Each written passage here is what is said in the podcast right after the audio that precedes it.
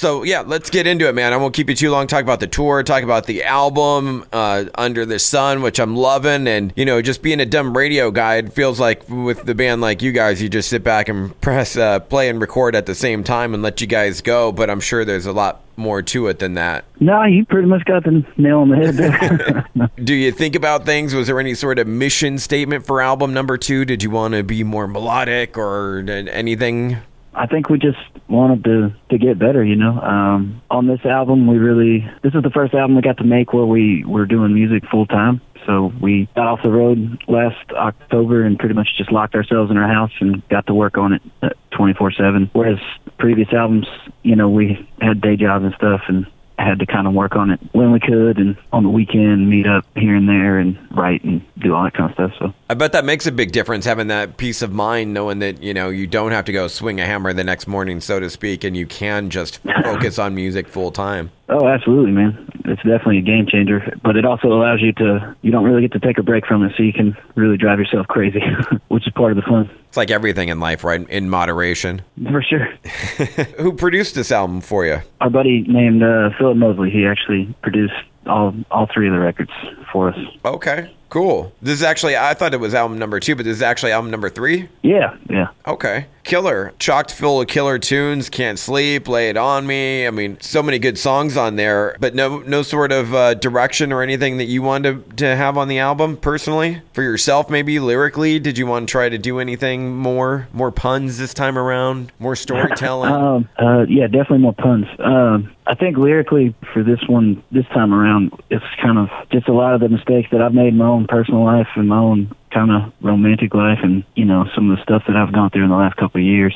So it's uh, it, all the lyrics are, are pretty personal on this one. I think every every song kind of has a has a story behind it, in some form or fashion. Yeah. I'm not usually the guy to be like, oh, tell me about this song, but you're saying that this album's chock full of stories, and, and so I'm just going to go ahead and, and break my own rule and do it. But what? Give me the story behind "Come Get Your Coat." Uh, yeah, I mean that's a pretty straightforward, uh, you know. Tell it for the, uh, The listeners night- that haven't heard the, it yet. The, the, the awkward phone call after the one night stand or that awkward text message, you know, of like, hey, uh, you know, you got out of there all, you know, free and clear and, you know, the walk of shame's over, but then you get that text message like, hey, you left your jacket or whatever over here. So, yeah, that, that might have happened.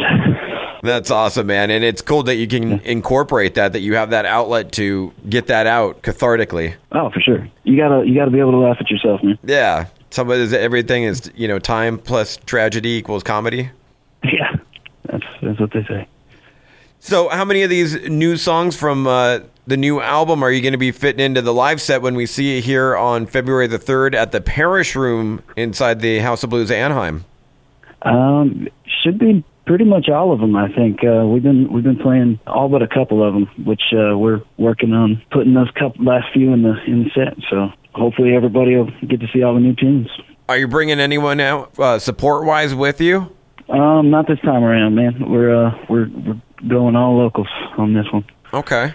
Killer. It's kind of cool to see. Like, I know uh, previously when you've played in Southern California, you've done the slide bar, but now kind of graduating up to the, the House of Blues. So it'd be good yeah, to man, see. We're, excited, man. It's it's gonna be fun. You know, I've been joking uh, so far with 2020. I've been saying it's kind of the hashtag the year of reunions, and there's a ton of them going on this year. And I was curious to kind of get from you your favorite out of out of the ones that have reunited recently. And I probably could guess who you're going to pick, but out of this little list of bands that have, are reuniting in 2020, who's your favorite? Probably these guys, right? Black Crowes, or is it Motley Crue, or is it Rage Against the Machine, or My Chemical Romance? I mean, I'm uh, I'm pretty pretty jacked about Rage, man. I I really like to see Rage Against the Machine live.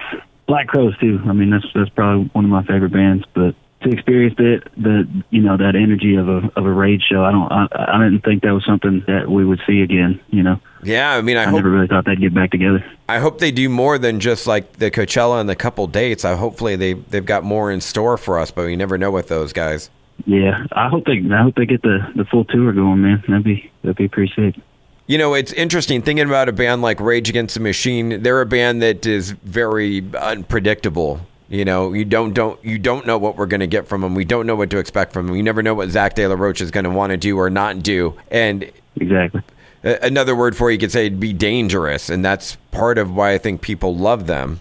Is because they Absolutely, are they are dangerous and unpredictable. But I almost wonder if that's kind of a, a product of a bygone era where you know bands like Guns N' Roses used to be like that. Like you didn't know if Axl was going to show up, play on time, jump in the crowd, start a fight, or you know what Marilyn Manson was going to do or what kind of shape he was going to show up in. But I wonder in 2020. Can you be that dangerous rock and roll star? Is it still possible for you to be as dangerous as they were? Um, I don't know, man. Like that's kind of, in a way, that's that's kind of their thing, and uh, I don't know. To try to imitate that would kind of be, it kind of be tough. I don't know because Well, I'm not saying to gotta, imitate you me. gotta, find, you gotta be able to find your own thing. Yeah. I'm not saying to imitate it, but I'm just saying about Oh, yeah. when was the last time you think of a dangerous band? That's true. Now, Um, yeah, yeah, I mean, man. Maybe maybe 2020 is the year of uh, the dangerous rock and roll star again. I mean, we haven't had one in a long time, and, and maybe maybe it is just a thing of the past. Maybe you maybe the the truth is you can't be like that anymore. Maybe every, with everyone having a camera in their pocket and being able to record anything at the drop of a dime, maybe you can't be like those bands where maybe it was more legend than actual reality. Who knows? Yeah, I'm I'm sure it did help to be like you know that that word of mouth and that whole uh, telephone game with the store just keeps getting bigger and bigger and bigger every time something went wrong or anything like that.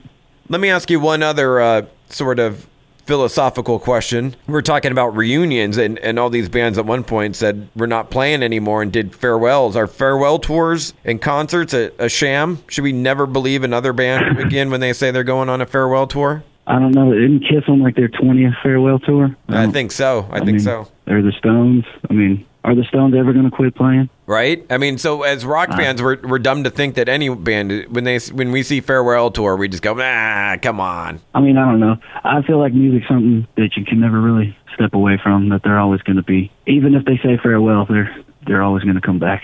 thinking about it as yourself as an artist, I mean, would you rather do a farewell tour and know it's going to be your last show, you know, say 20, 30, 40 years from now? Or would you rather just kind of fade away and not necessarily announce it? It's better to burn out than fade away, man. You got to go out with a bang if you're going to do it. Right? So then then you would do the whole farewell and say, this is it, one last party with Blacktop Mojo. Absolutely, blow it out. But then we as fans would know, ah, they'll be back. Yeah, they'd be like, ah, they'll be back in five years.